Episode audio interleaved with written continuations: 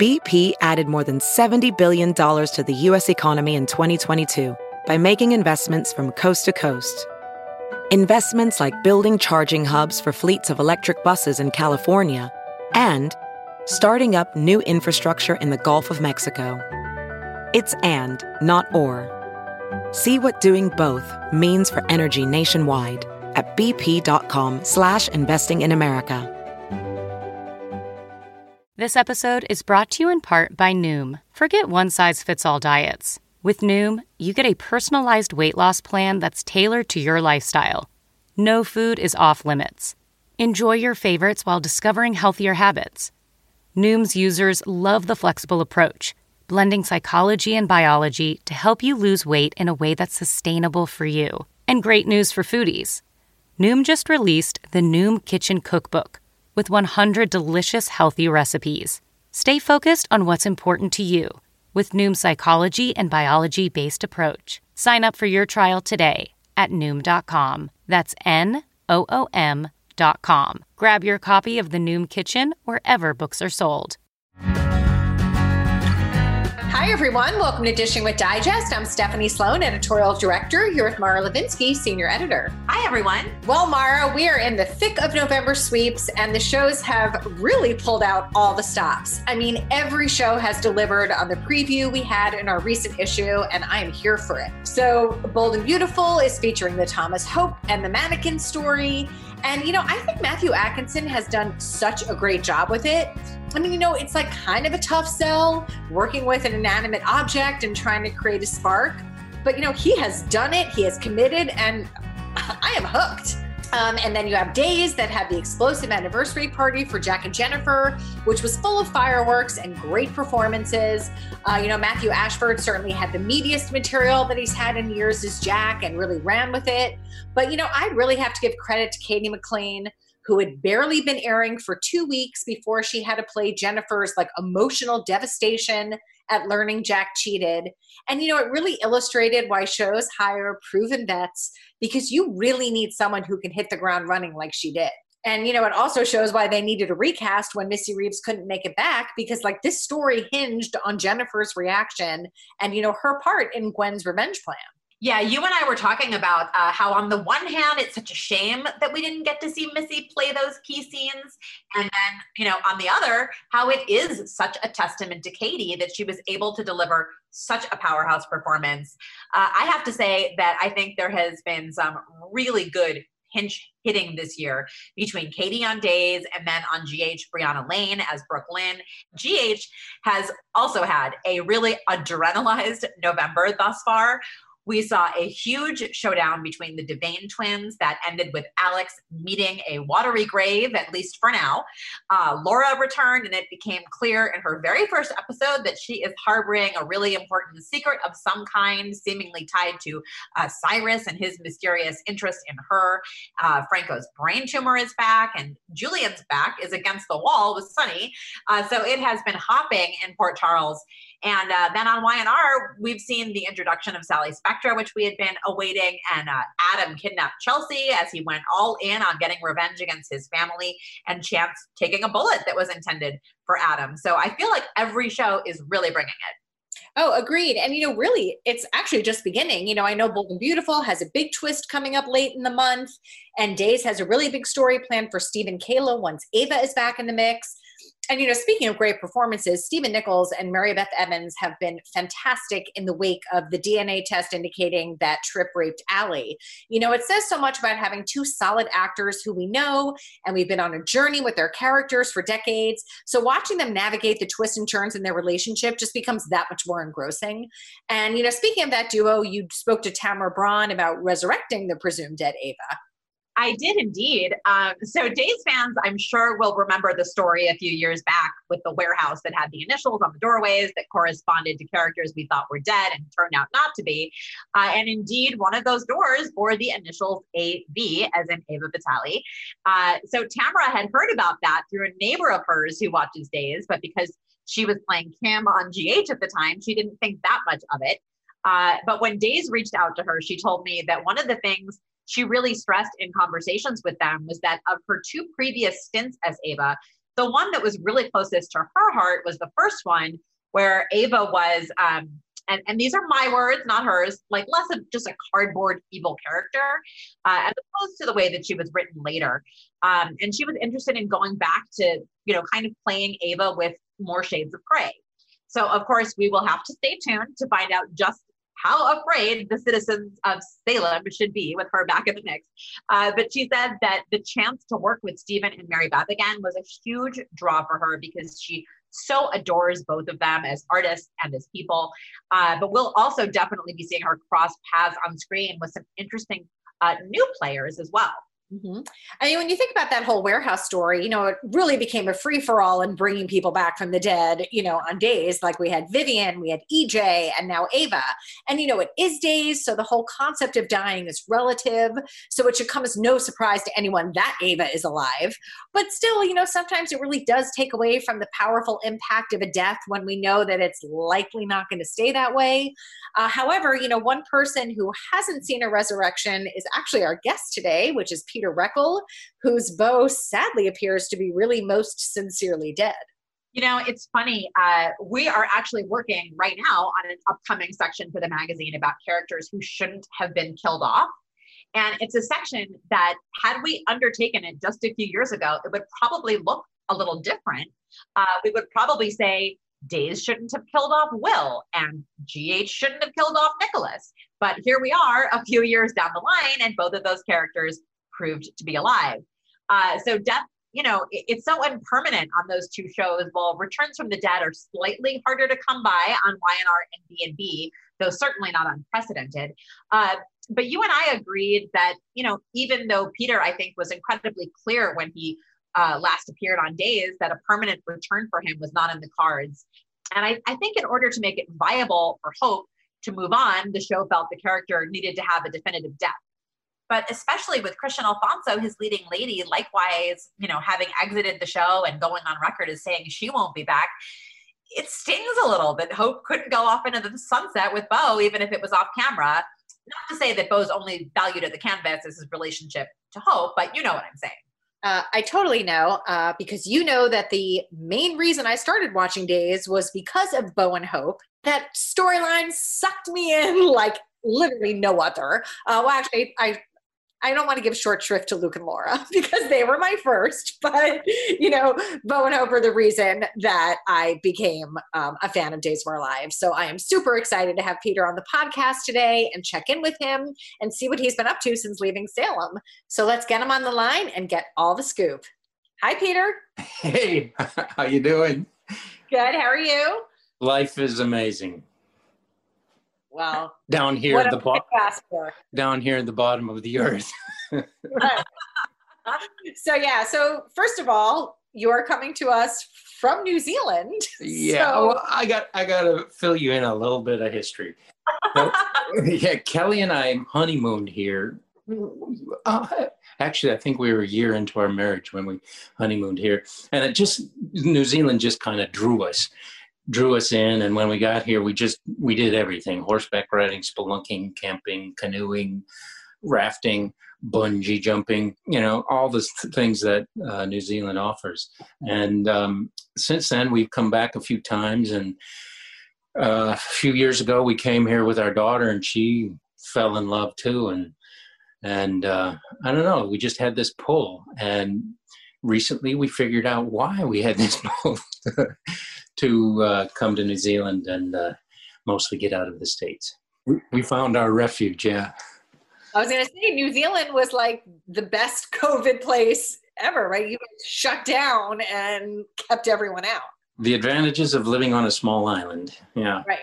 Oh my you know, gosh. Yeah. I mean, there's only like 5 million people here. And the size of California, basically, and, you know, or less than California. So we're loving it. That's and how about Loden? Oh, she's thriving. Um, we um, we put her in an all girls school, and because you know when when she was going to school in Nashville, she'd come home every day, every day, and I mean every day. This boy pulled my hair. This boy.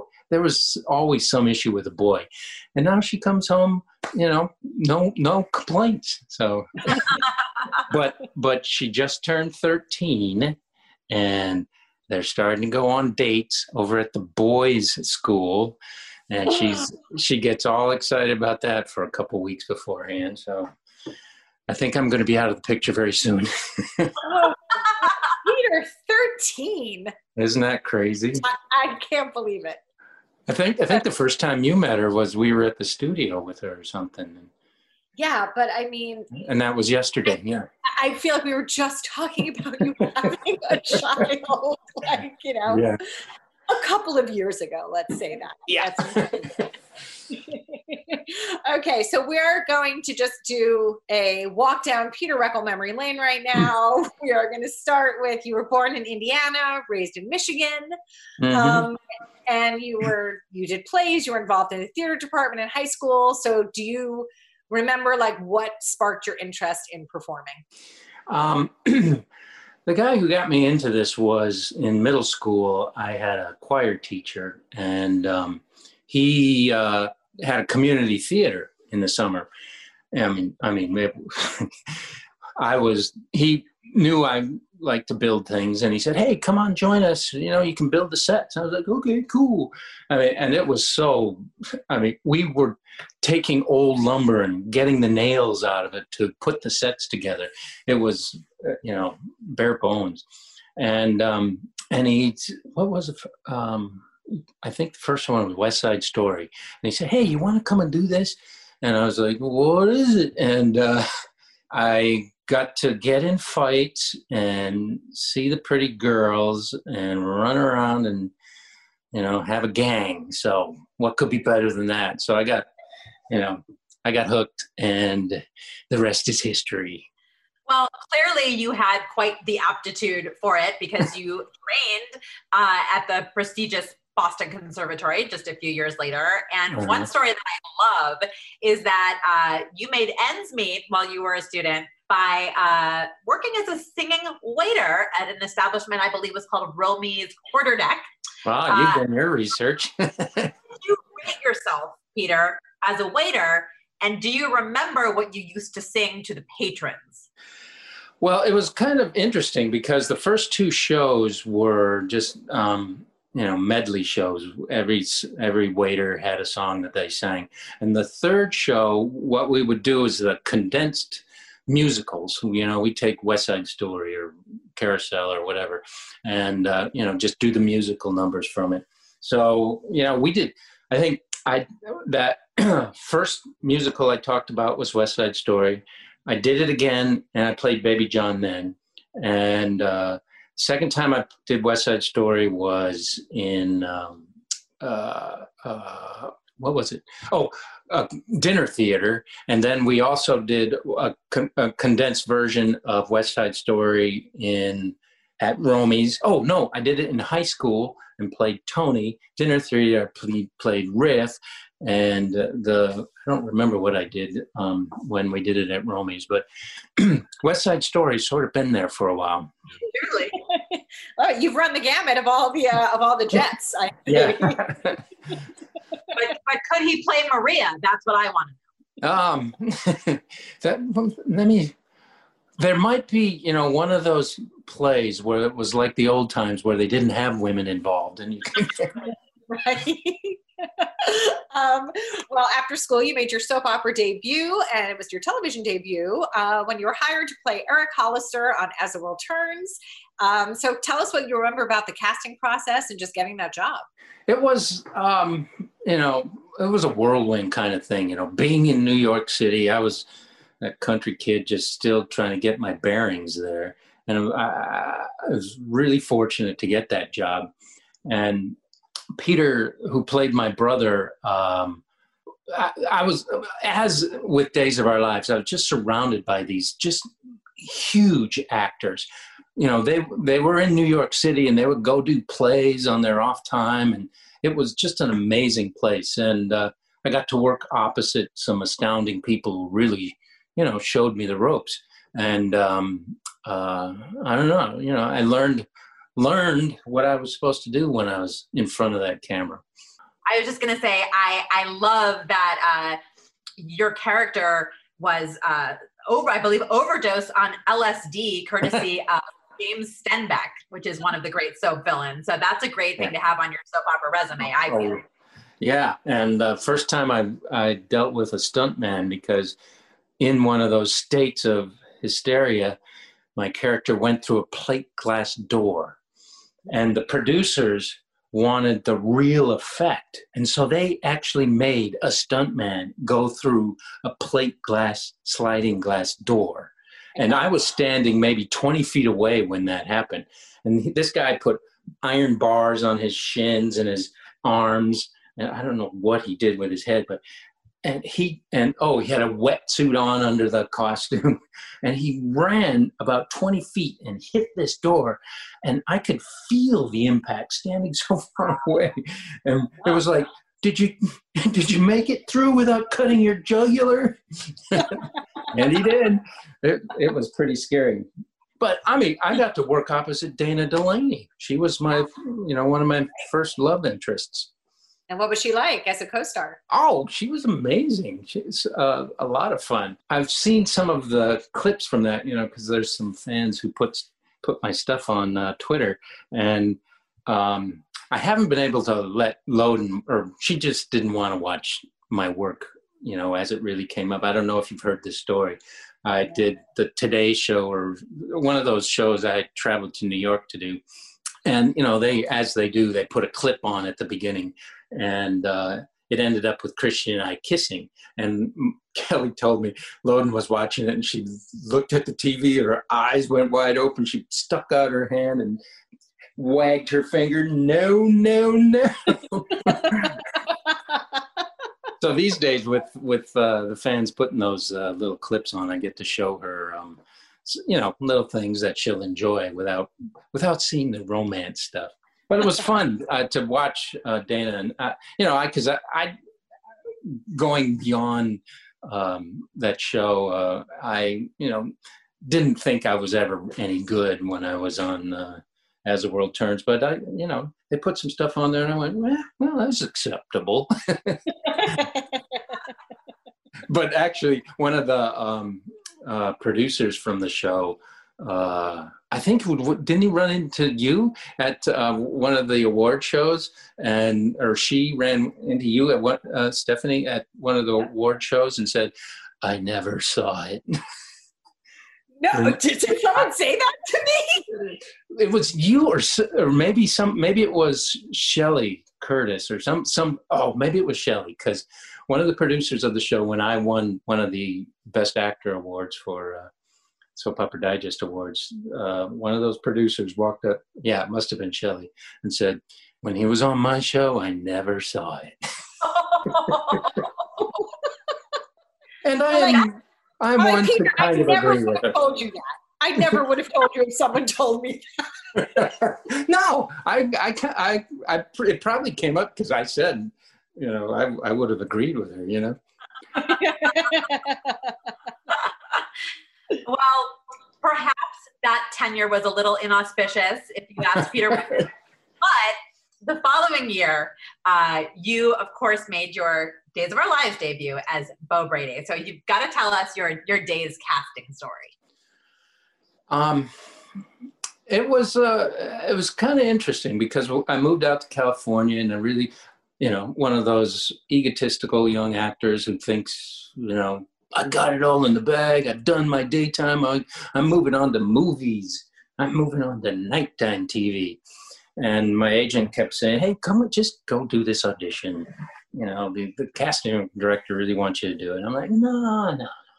And finally, they convinced me to go to this audition for Bo Brady, and I was like, "Okay," but you know, it's like we said at the at the beginning of our conversation when we were talking before this started. It's just if if you open your arms to the world, it will give you what you need, and um, and I did, and uh, I rem- I remember Al saying to me the la because you have a couple of auditions and then you have the final uh, taping and stuff.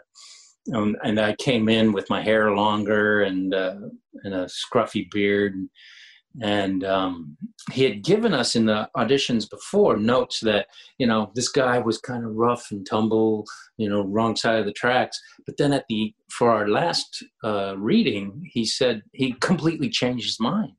I'm like mm, i don't see it like that. So i just did it the way i you know he had t- told us to do it before. And um, and mostly i was just lucky that shelley was there fighting for for the characters. She really she really you know, I, as she did for many years at the beginning of Bo and Hope's whole storyline, she really went to bat for us. I think Susan Hayes also, for some reason, was watching the show. I she told me a story many years later about how she was rooting for the bad boy. um, well, then you get the job, and so were you were you excited because you had gone out there then to do movies, and now here's another daytime show? Like, what do oh, you think? yeah, I, you know, there was no turning back. And I think that's, you know, why things work is uh, like being on the show for, for as many years as I was, every show, you know, I just took what I could and made it the best I thought I could make it. And, um, because it's very easy in daytime to just fall into a rut because you're just you know it's a regular job that you do every day. And quite often you get similar storylines or similar scenes and stuff like that. And you know and an audience can see that. And um and i think both kristian and i we just every day came in and made it something new it was new for us so it was new for the audience no matter if we had done those scenes in a similar story a couple years before or whatever and it was the same at the beginning and i i had to step up my game because you know, those first few shows, I was coming in with Dee and Wayne and Jim. I mean, you know, I was coming in doing scenes with the heavy hitters at that time, and uh, so I, yeah, I had to really, you know, I had to come in prepared, and and also, you know, coming in prepared with a character that you know was kind of new to daytime. You know, there there was no uh, giving it doing doing it halfway you know, on paper, it, it seems like you kind of flew under the radar a little bit on World Turns, but then you get to Days and almost immediately you kind of exploded. You know, your popularity skyrocketed, your celebrity uh, just kind of starts to take off as well. Did it feel that way to you? Like, could you see that shift in that that that uh, the momentum, I guess, of your popularity, your visibility, your career? in this genre? No, not really.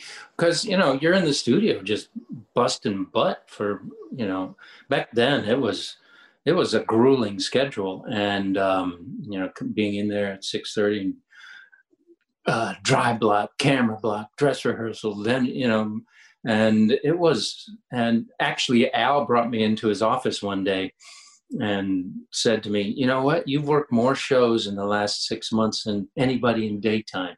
I was like, "Oh, okay." And, then he looked at me and he said, "I'm going to send you to the doctor get a B12 shot." But, what? oh, okay. You know, he had to keep his keep his workhorse uh, up and running. Um, so I don't know. You just you just did it. And I remember when Kristian and I went to New Orleans, and were, you know we're getting off the plane, and there's this brass band, and I don't know hundreds of people there and stuff, and we just looked at each other like, what the heck has happened in the world? You know, because we were you know just doing our job, and, and, then something like that hit you. It was it was pretty uh, overwhelming. Well, I mean, Bo and Hope's romance is like unquestionably one of the most successful love stories ever told on soaps. Uh, I just was telling Mara, who knows this story, of course, that it is what sucked me into Days of Our Lives in 1984. It's like my sister was watching, I sat down with her, and you were in a tunnel and shenanigans hiding from larry and i was like i'm watching the show and it was it was your scenes. Um, but what when you look back now like what is your take on why this couple you know struck the audience as it did and was just so magical? You know it's kind of kind of hard. I was listening to um, when i take loden to school in the morning we listen to like a an old, uh, an old rock and roll radio station. So you get you're getting things from the 70s and 80s and and uh, and she really digs it. And and you hear these and it just this hit me the other day that you hear all this different kind of music, and some of it now is what what what why did I like that back then? And then others, you know, still hit me on a deep level. And a lot of it, I think, is timing. You know, people needed what we were given to them, and there were so so many things that just sort of kind of plopped into space, into place. Uh, Days of Our Lives had the money to do the things we were doing. Shelley was just fighting her ass off to to get these stories told. She had seen the Luke and Laura thing at General Hospital and uh, saw what could happen and came in and did it with a younger couple and you know a little bit more raw. And uh, apparently that's what the what you wanted to see you know? That's what i wanted to see. And so i think i think you know then the pairing of kristian and i where it was you know a couple of kids coming in and just working their asses off and having a good time. So um, i don't know we were just very fortunate mm-hmm. if i could answer that question i'd be a billionaire because who could put all those those things together lightning in a bottle you know right um, it really is amazing, uh, to your point about the budget, how often you went on location. Uh, so many different stories took you out of the studio, which is so unique.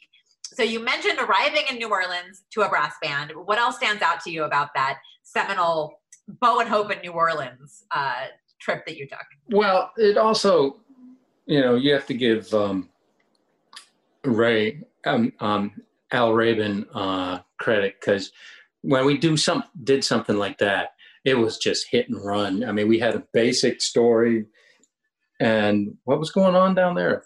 Fair world, some some something huge was going on. You were looking for the prism at the art no, show. not the storyline. The, the oh. in in New Orleans because um, oh, they had the, the they had all the parades and stuff in New Orleans. There was oh. that that we we just kind of well that I was showing Loden some of that stuff um, because they were putting up clips of of New Orleans things, and you know, and I'm running down the street juggling, and we just ran into another uh, a juggler, and he and I started doing stuff, and she and I were running, you know, around this parade. That, what was it? It's some huge parade, and the you know.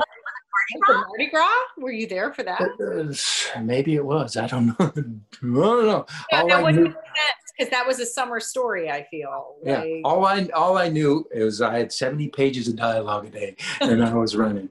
And I mean, things like uh, Fancy Face came out of that trip because wow. uh, I jumped up. You know, the story. I I don't know. I guess I was running for from something, and uh, I jumped on this horse-drawn carriage to get away, and you know that's Kristian turns with their you know with a hat on or something or scarf and stuff, and looked at me and I was supposed to say something. I for, and I and it went out of my head. And I just and she was looking at me, you know, the way she looks at people and uh, or at at me at that time, and I, I couldn't come up with anything. And I just said fancy face, and uh, and it stuck. That's amazing. Incredible, incredible. Wow. Um, well, so New Orleans was one trip. You also got to go to England. What what stands out to you about that trip? being able to ride a horse down the streets it was just crazy. What else stands out? Uh, um, it was wet and cold, and the food really was not good. The, the stories you hear about the food. Um, what else? Not you know that was a long time ago. I think that that scene with uh, with uh, jumping on the horse and riding down the streets. That's the one that sticks with me. Well, speaking of riding, you also had the famous motorcycle story um, that I love. That when um, was it when Bo was taking Hope from Larry's wedding, and you oh, yeah, yeah. pulled over on the motorcycle. Oh, yeah. and uh, Shelley had to stop and save me because I was in, I was in my costume, driving driving a motorcycle, a, a policeman's or you know what used to be a policeman's motorcycle down the freeway and a motorcycle policeman pulls me over. I'm like, uh oh. How am I going to explain to him? I'm just going up to the park here. See the makeup on my face? And he's looking at me. And Shelley comes in and saves the day, explains what's happening. I don't know how I got out of that because obviously what I was, you know, I didn't have my license on me and all, you know. And the prop guys, you know, at the beginning they were just going to take the motorcycle and put it on a truck and have it, or it was on a truck and have it delivered to the site. I was like, nah, let me get used to it. So when when we're doing the shot, you know, I, I know what I'm driving because it was a kind of motorcycle that I had never been on before. Drama. Never a dull moment. No. Um, well, of course, you know, Bo's life was uh, was more than just the relationship with Hope, and there was so much story that came out of his identity as a Brady. Um, so, tell us first about working with Wayne Northrup, who played your brother on the show when you first uh, started playing Bo, and obviously was such a huge part of the character's life.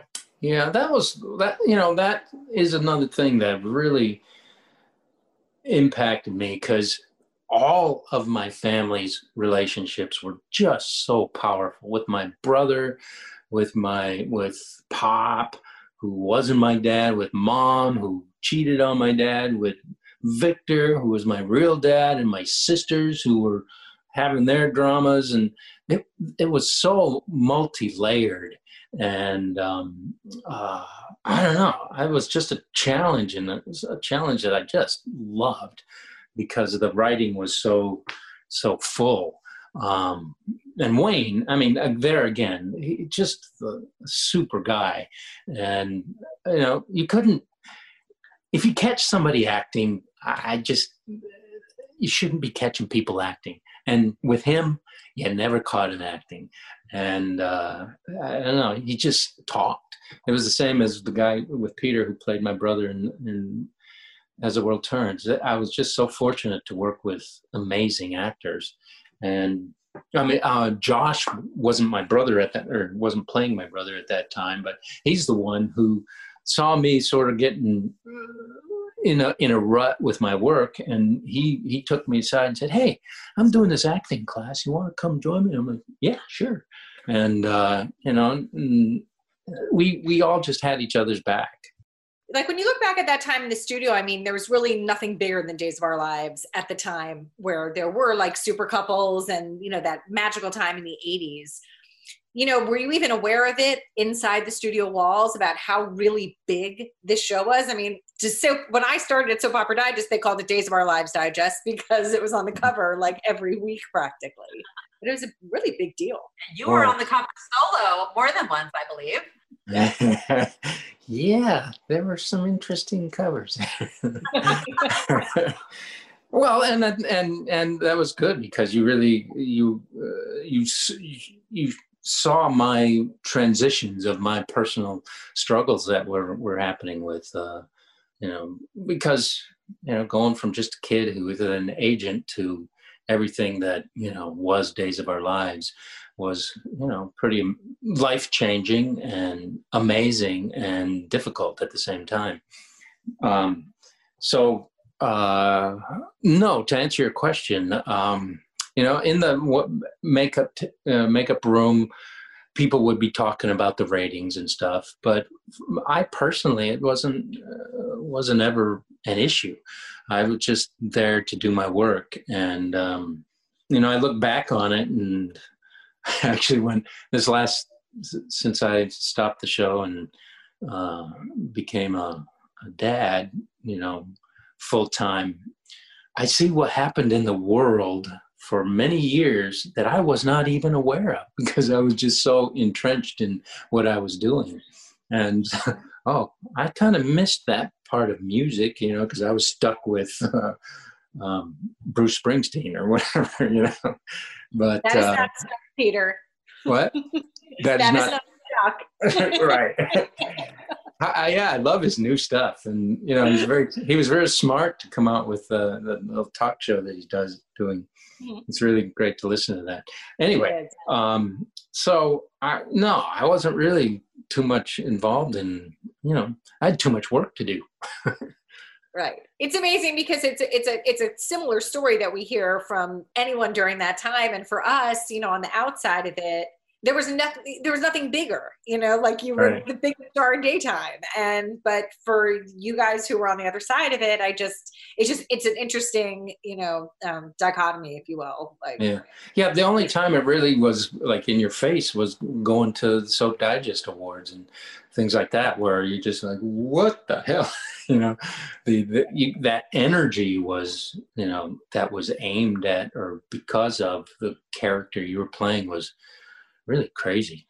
Mm-hmm. Peter, give it to us straight. Did your soap opera digest awards make it make the move with you? Oh, they're, they're, yes, of course they made it. They haven't they haven't they haven't been unpacked yet because I still haven't got. I need to put bookcases in this room for all our books and and those kind of mem that kind of memorabilia.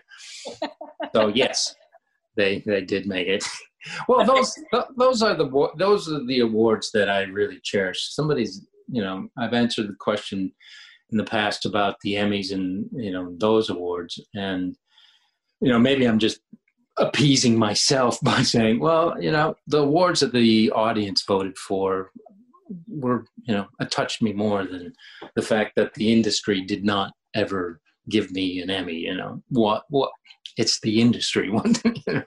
why why should I expect them to uh, recognize me in any way? Right. Well, you did have an amazing run when you first started. You left the show for the first time in 87 and landed on my favorite primetime show of all time, Landing, um, playing Johnny Rourke from 88 to 89. You worked closely with Nicolette Sheridan, who played Paige. Um, so tell us about your Knots Landing experience. It's just and terrible. food. yeah. Oh, yeah just terrible to have to work with these women that are just yeah talented and pretty. you know, it's just terrible the, the job I had. Um, it was it was great, but you know, more like a vacation. You know, because I do. we had what was it, ten days I think to do what I was used to doing in one day. So I got all sorts of things done. I put an addition on my house. and uh, uh, it was it was great. I had an awesome time, and pretty much every show you were out on location. There was you know technical things I had to learn about um, shooting a different kind of a soap, and uh, Nicolette and I had a, had a great time, and um, there was it was fun. Well, you uh, you did come back. One of my most vivid days of our lives memory when I first started is the cruise of deception oh my goodness, the vat of acid, loved your work. so then bounced back with uh, Crystal Chappell's Carly, which was another like really big success. Um, and uh, you got to uh, get married on a mountaintop in Mexico in a symbolic Mayan ceremony. There are very few people in daytime who can say that. what stands out to you uh, about that trip, that uh, era of your day's life? Yeah, that was the first time I had traveled to Mexico, and you know, to, for the show to take us down there. And the, I don't even remember much of the storyline because just being in such a, uh, uh, I don't know, inspirational, magical, um, spiritual place. And we're very fortunate to have, I guess you would refer to them as guides, you know, who were able to tell you, uh, well, this place is where they played this kind of sport and you know, some of the gruesome things that they had to tell you. Um, so it was, I, I, felt more like it was a, because I don't remember having a whole lot of material that we did, but I, I felt kind of like a tourist to be there and, and experience, you know, those pyramids and stuff. It was, and again, being in Mexico where it's humid, you know, it's, it was just, I, yeah, I guess that's the best way to say it. It felt like a tourist. mm-hmm. Well, so you had come off of obviously a very successful run with Kristian as Hope and Bo and Hope, as we said, were very big. But then Bo and Carly actually also found, you know, a very popular, passionate audience for them too. Was that a surprise to you? Were you worried about could you do another romance with someone that was going to be successful as well? Nope, I wasn't. Um, not that I knew it was going to be successful or anything, because it, you know, it was very difficult for the audience to accept Bo with somebody else. Um, so, but again, it was just okay. You know, this is what I am given. I can't, I can't predict whether the audience is going to like it or not.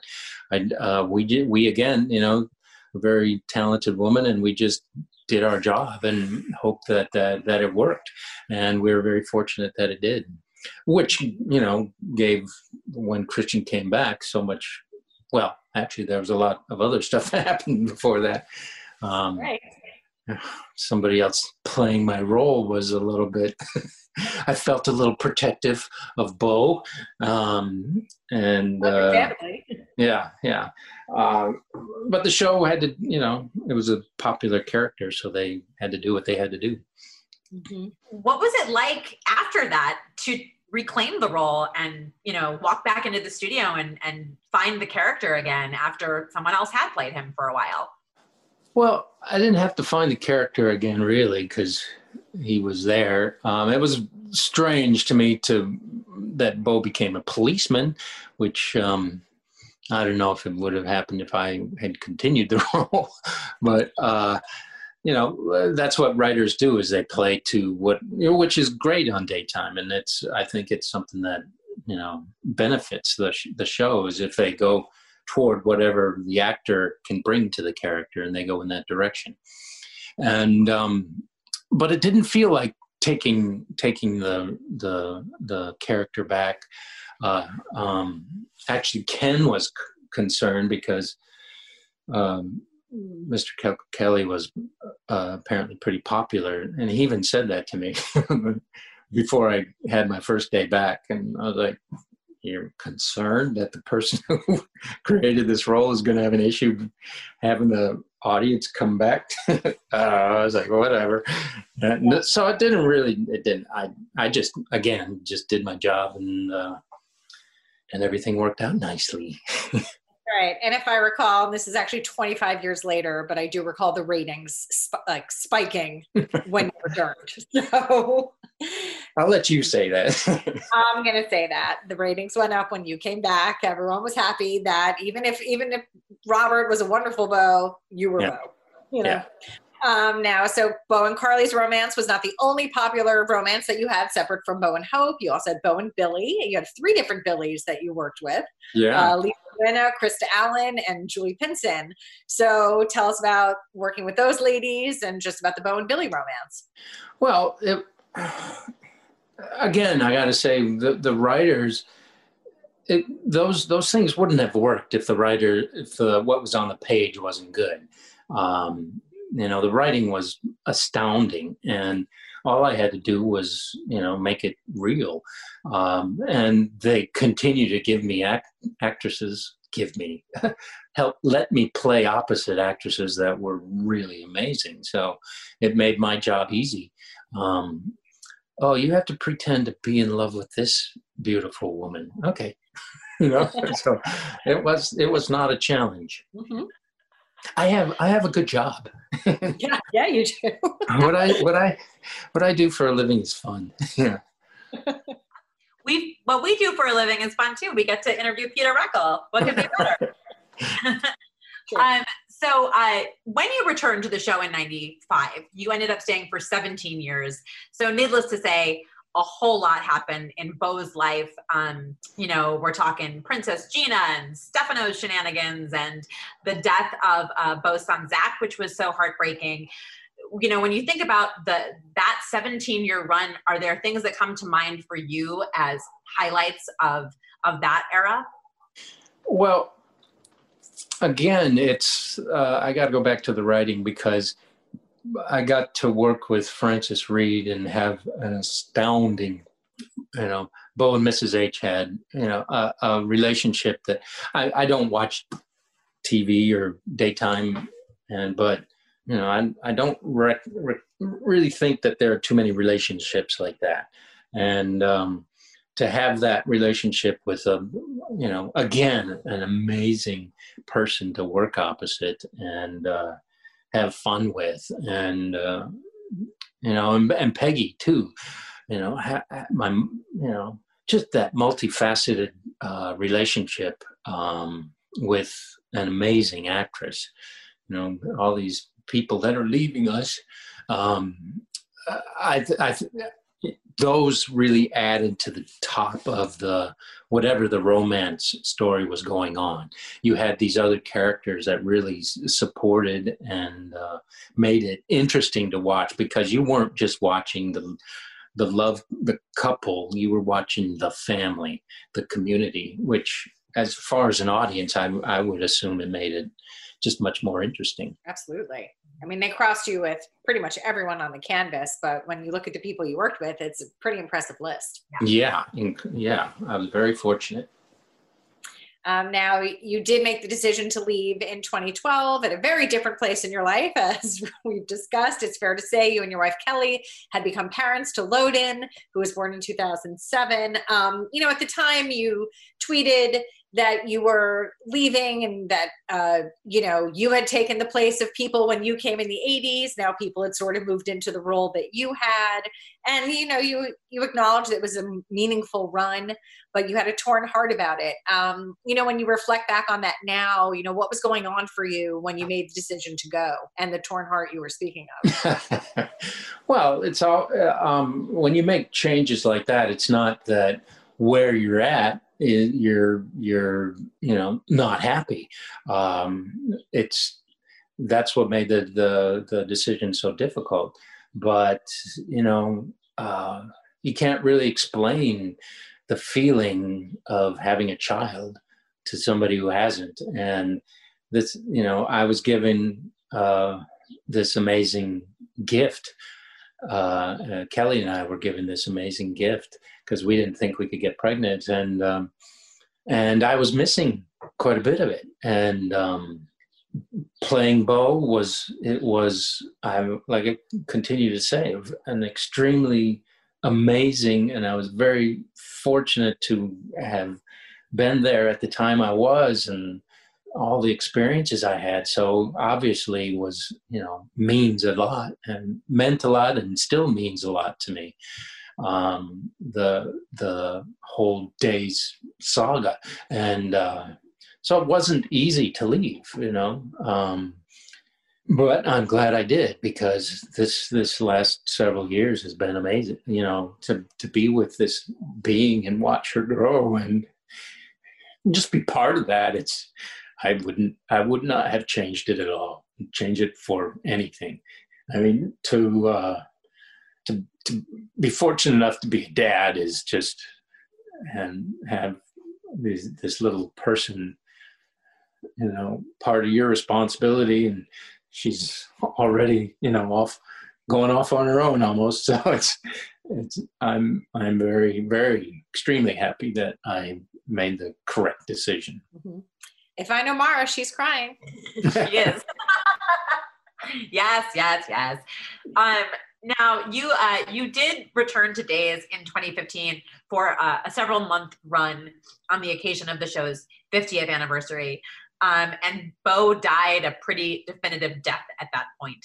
Were you in favor of that? How did you feel about them giving sort of a? I mean, obviously this is Days of Our Lives we're talking about, so any number of things could reverse it. But as Days deaths go, it seemed definitive. Were you in favor of giving like sort of a coda to Bo? or would you know would you have preferred if they'd kept a more like open opportunity for you to possibly come back or that just the character to exist somewhere? Um, when ken called and said that he, he was looking at uh, having me come back for a little bit um, i was very much for it because i felt that when i left the show for whatever reason, the producers and writers or whatever didn't give the audience the goodbye to Bo that I felt and the audience felt that he deserved. Um, to have him sort of just kind of disappear and sort of be there with phone calls and whatever. I don't know. I don't, I don't know all the circumstances. You know, he's in the other room, whatever. You know, all that kind of stuff is just was not, in my opinion, um, fair for the audience. They they had invested an awful lot into Bo as I had, and um, it it was it was not fair.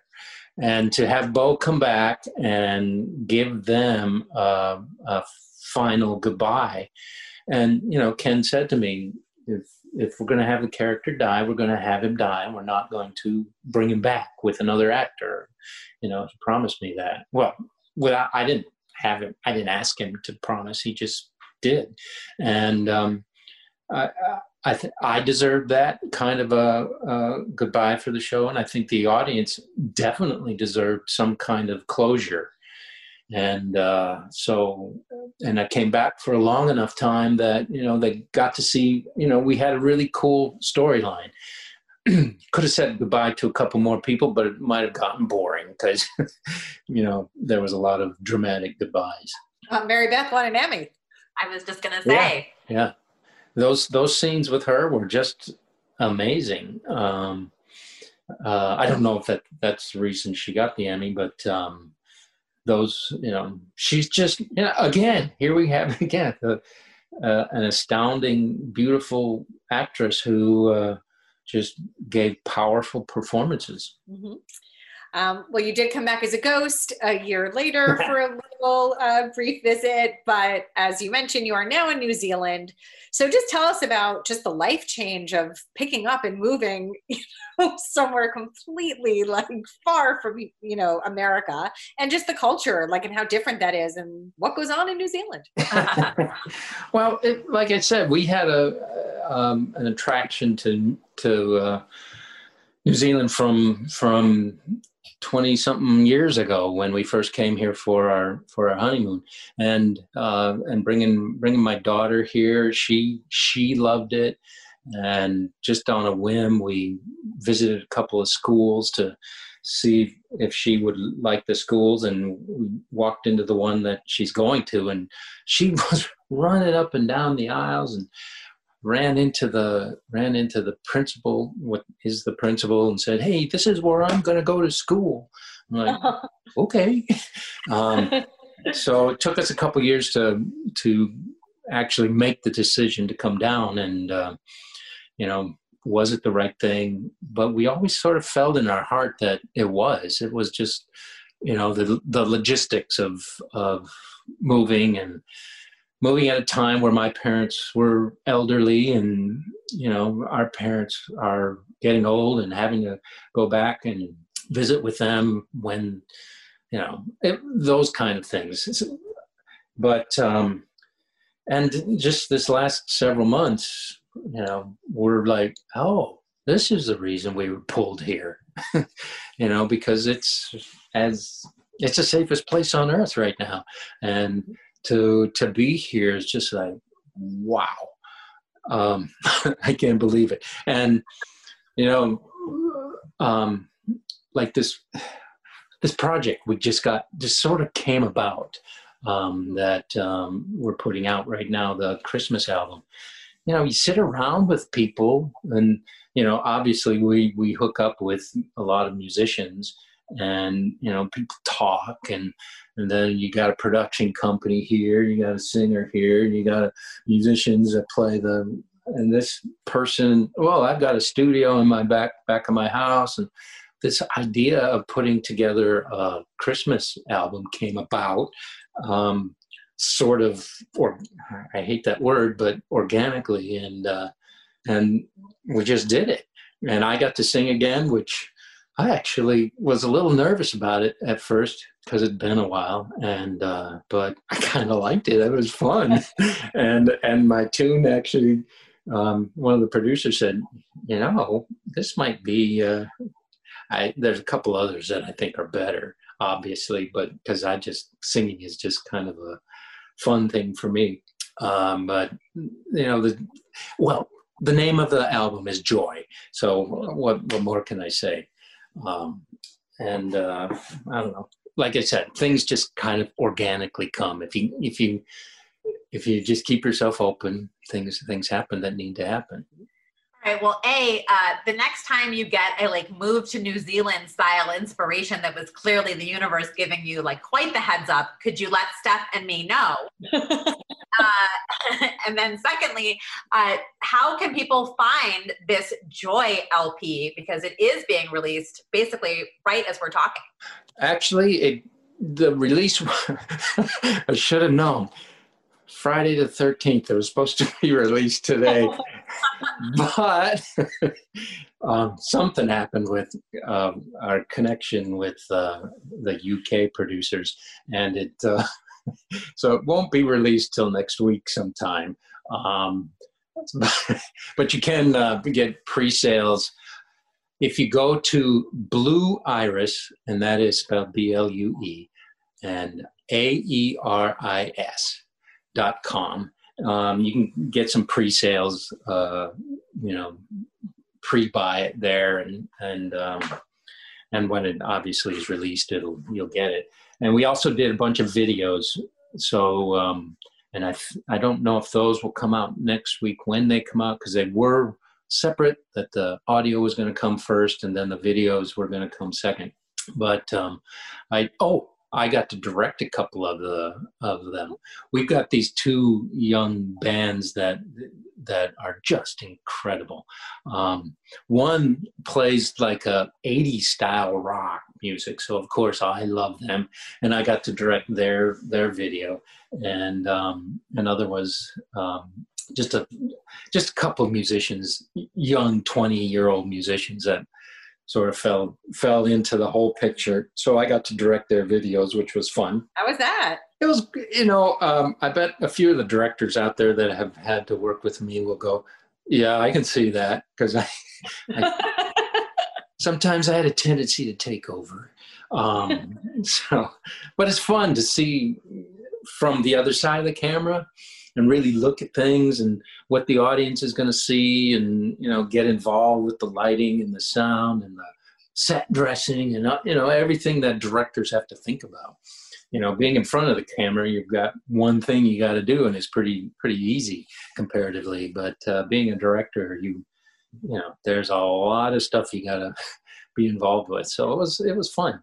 Do you see yourself doing more of that? Oh absolutely. I i kind of got the it's kind of got it hooked me. I, am gonna because it was fun to be given a piece of material and uh, all right, go think about it and give us the give us the footage that you think will work with this. And so it was great. Yeah.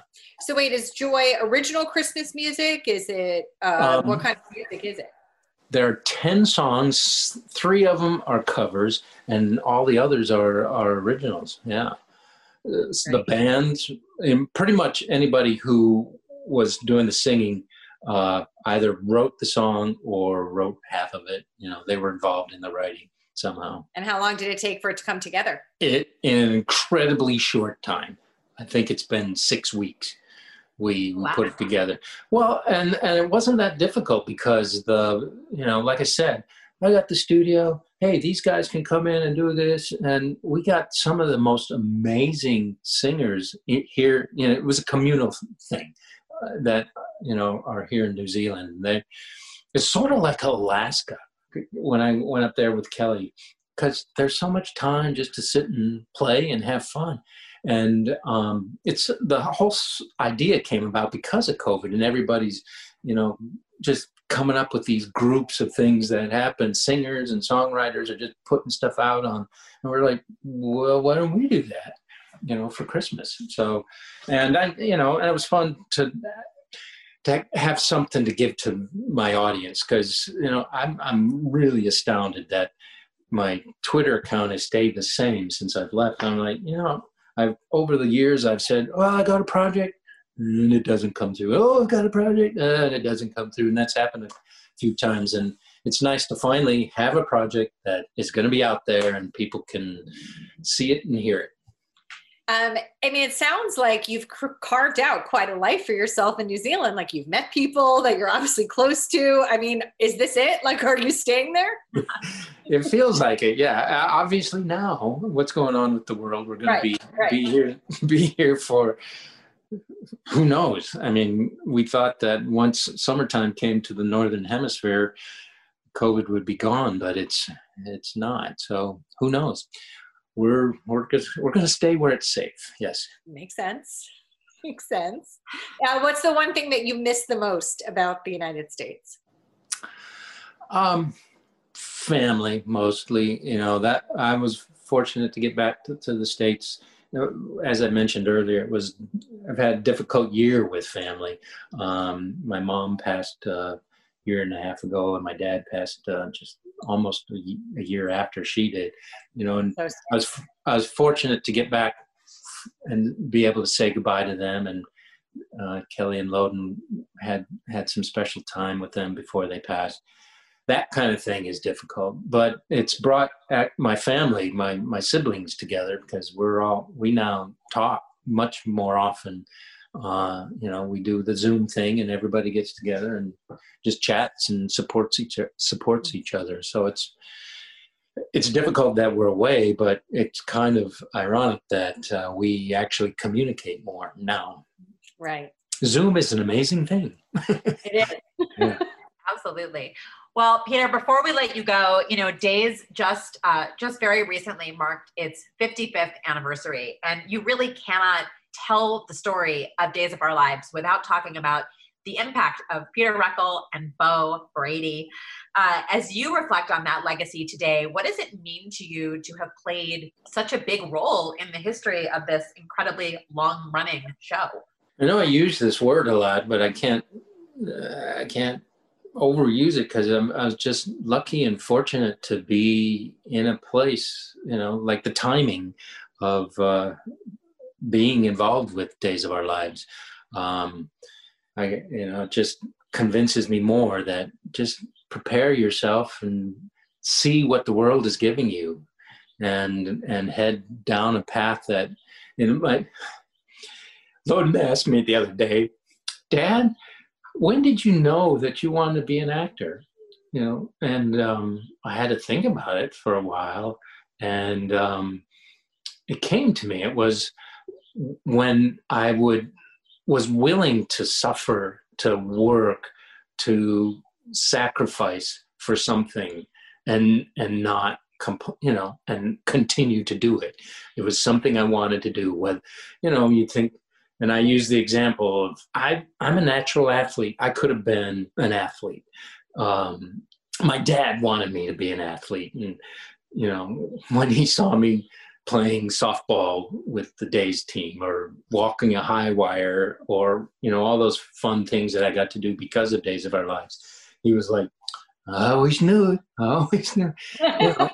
but I wasn't, you know, I wasn't willing to do the hard work to be a professional athlete.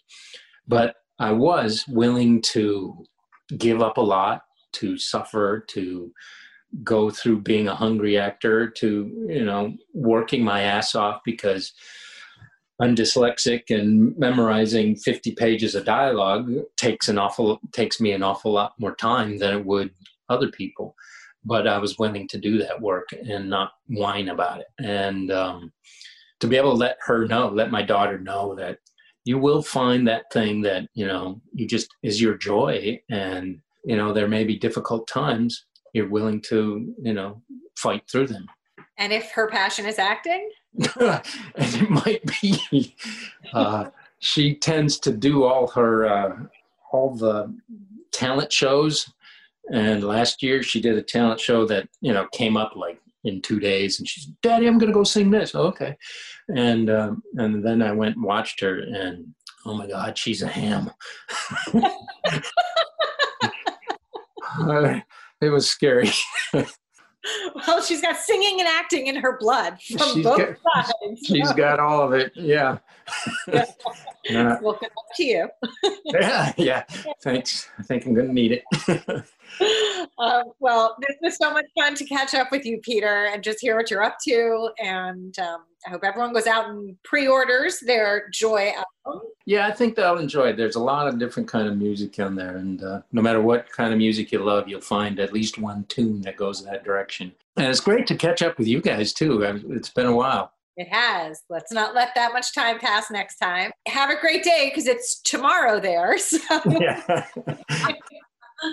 and we hope to talk to you soon. Okay. Cheers. Thank you so much for joining us. Thank you to Peter Reckell for being our guest. If you like this podcast, please subscribe wherever you listen to podcasts. Be sure to pick up a new issue on sale now and come back next week for another podcast.